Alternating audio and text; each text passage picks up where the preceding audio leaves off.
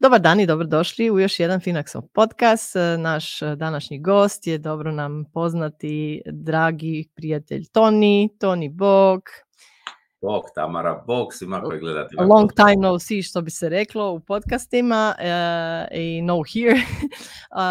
Danas sa zanimljivom trenutno temom, jel, promjene plaća u dvije 23. 2024. To je znači početkom sljedeće godine će se dogoditi neke promjene i ti si se tu pripremio da nam kažeš nešto o tome i pripremio si kalkulator koji će ljudima pomoći u eventualnim nedoumicama jel, koliko će im plaća biti e, veća.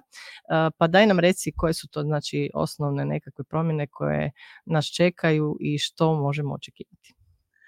Pa evo, većina građana može očekivati veću plaću, što je dobro. A ono što zapravo nije dobro je što se stalno mijenjaju zakoni i porezi, to zapravo firmama izvana, općenito firmama je teško malo prognozirati, ali dobro, dok idu, evo mi građani možemo reći ono, dok promjene idu nama u korist, nek idu. Mislim da ti jedini koji prati to sve što se događa po pitanju promjene svakakve promjene, evo ovo su, kao, ovo su zovu promjene poreza na dohodak, jer ono što mi primamo kad plaća, to je dohodak. Znači ovako, prva promjena je da za oni koji imaju manje plaće, recimo bruto do 1300, to vam je ono uglavnom neto ispod 1000, da ova izdvajanja, za, mi svi izdvajamo za prvi mirovinski stup. E sad, izdvajanja za prvi mirovinski stup će biti manja, inače su bila 15% od bruta i ostaju za ove plaće iznad 1300 eura, ali za već će biti malo manje, država će to nadoknaditi. Evo, znači, svi ovi koji imaju te manje plaće, oni će sigurno dobiti veću sada. E, drugo, ukida se porez, ono prirez se ukida, ali svaki grad i općina mogu staviti svoju stopu poreza. E sad to je ono, tu ne mora uopće ni profitirati, evo recimo najava je da Zagreb, koji je imao stopu prireza 18, šta će sad učiniti? Umjesto da porez bude 20 i prirez 18, to kad se iskombinira dobije se 23,6 stopa poreza, nama je to isti efekt. E sad, to je meni čisto kozmetička mjera, nema neke... će se drugačije zvat, recimo. Je? Tako je. Ali neki gradovi su već najavili da će kao, ano, ala, da će efekt biti kao da se ukinja prirez. Znači ta stopa od 20% će ostati 20%, recimo Osijek je to najavio, ali ovako ima još vremena da mi vidimo do kraja 11. mjeseca će svi trebati objaviti šta, šta su odlučili. E, treći osobni odbitak raste, da, znači to je dio na koji mi ne moramo plaćati porez. Znači ima jedan dio neoporeziv za nas osobno, za djecu i tako, sve to malo raste.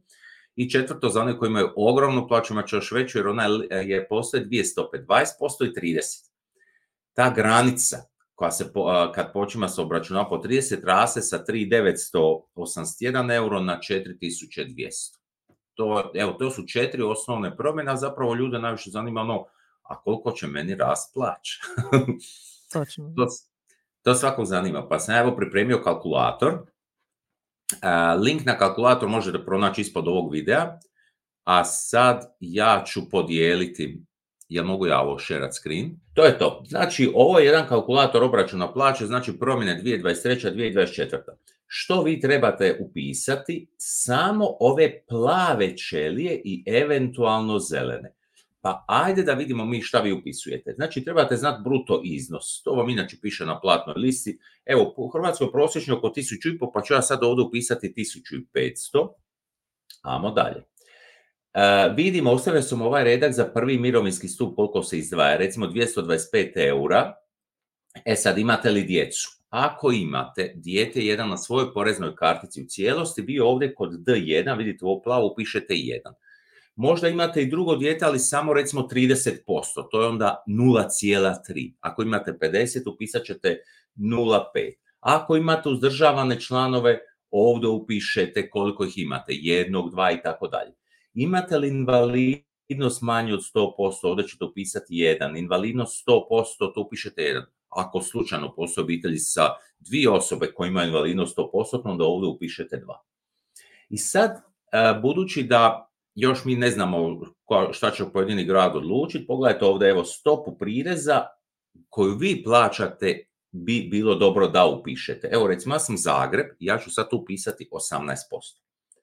I je, pogledajte, ovaj prvi stupac je obračun sada u 2023. i što je vama najbitnije? Vaša neto plaća je 1120 eura i 40 centi. Napomena da vi možda dobivate još i nešto, nešto dodatno, na primjer, one uh, neke naknadu za prehranu, nagradu za radne rezultate, to ne ulazi u ovo. I prijevoz, on ulazi. Ovo je čisto neto plaća. A ovdje se automatski računa koliko će plaća biti u 2024. i vama je bitan ovaj 35. red, vidite ova neto plaća, ona će vam porasti na 1142, odnosno za 22 eura.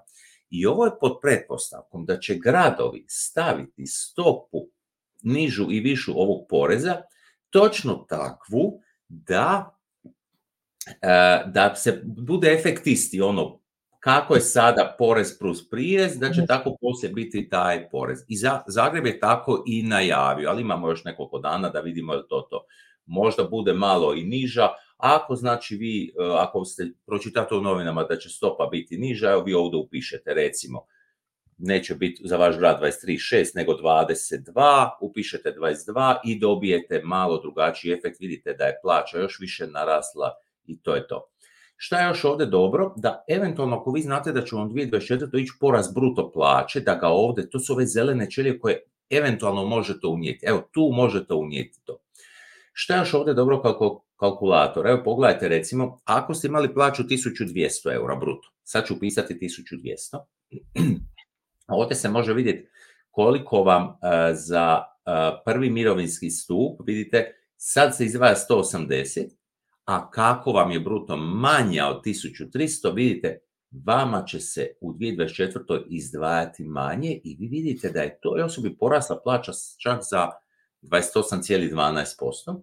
Oni koji imaju još niže eura, eura, ne Eura, e, tako je. Oni koji imaju još niže, još što je dobro ovom kalkulatoru, recimo 900 eura bruto, vama se ovdje u 27. redku, broj 27, crveni neiskorišteni osobni odbitak. To je ono što mnogi građani u Hrvatskoj ne znaju da nisu da postoji mogućnost da su prijavili previše djece na svoju poreznu karticu, a vi možete zamijeniti ono suprug, supruzi dati 30% odbitka od djeteta i ako vam su ovo crveni, tu vam se pojavi napomena i piše trenutno vjerojatno plaćate više poreza nego što trebate, upotrebite kalkulator po opodicu, a i ako ostavi ovakva razdioba, kaže u 2024. ćete vjerojatno plaćati više poreza, možda možete dio osobnog odbitka za djecu ili uzdržavane članove prebaciti na drugog roditelja. Evo, ovoj osobi koja ima 900 eura bruto, sad je neto 720, sljedeće godine će biti 750, što je porast od 30 eura. Evo, ja stvarno mislim da je jednostavan kalkulator. Šta znači morate znati? Bruto iznos, upisati djecu, još jednom ponoviti da ove ovdje nove stope poreza se računaju pretpostavkom da će grad zadržati e, istu zaradu, ono da bude ista postotna zarada, ali ako vi znate da vaš grad ima nižu stopu poreza u sljedećoj godinu, samo uguglajte. Ono tipa Šibenik, stopa poreza na dohodak u 2024. I izaće vam negdje podatak što je grad najavio, ako je najavio drugačije, vi ovdje jednostavno ova dva zelena polja, ovako sam označio, samo unesite te brojeve i to je to. Zapravo ova stopa, e, viša stopa poreza uglavnom vas ne zanima, jer to je samo za one bogatije malo, koji imaju plaću iznad 3,5-4 tisuće eura, ali, e, ali evo, upišite sve tako da znate. Evo, mislim da ovo je jedan praktičan kalkulator da će vam pomoći, zapravo ljudi ono uvijek zanima unaprijed kolika će meni biti plaća. To je ono pa ne, super je, je jednostavno, mislim da većina ljudi zaista to ne bi mogla sama izračunati, a na ovaj način će moći automatski vidjeti što i kako će izgledati sljedeće godine, a ovaj kalkulator o kojem si pričao, znači što se tiče izračuna i kako raspodijeliti djecu, to smo isto, sjećam se, snimali podcast na tu temu, pa ovaj, u svakom slučaju bi bilo dobro da ljudi ponovno prije nego bude to aktualno jel što se tiče plaćanja poreza e, sljedeće godine možda si prođu i to na neki način optimiziraju. Tako je, a ono uvijek u siječnju i veljači ja izdam novu verziju aplikacije, odnosno kalkulatora popodica, on se može besplatno preuzeti, zove se aplikacija, se zove po meni Toni Milun.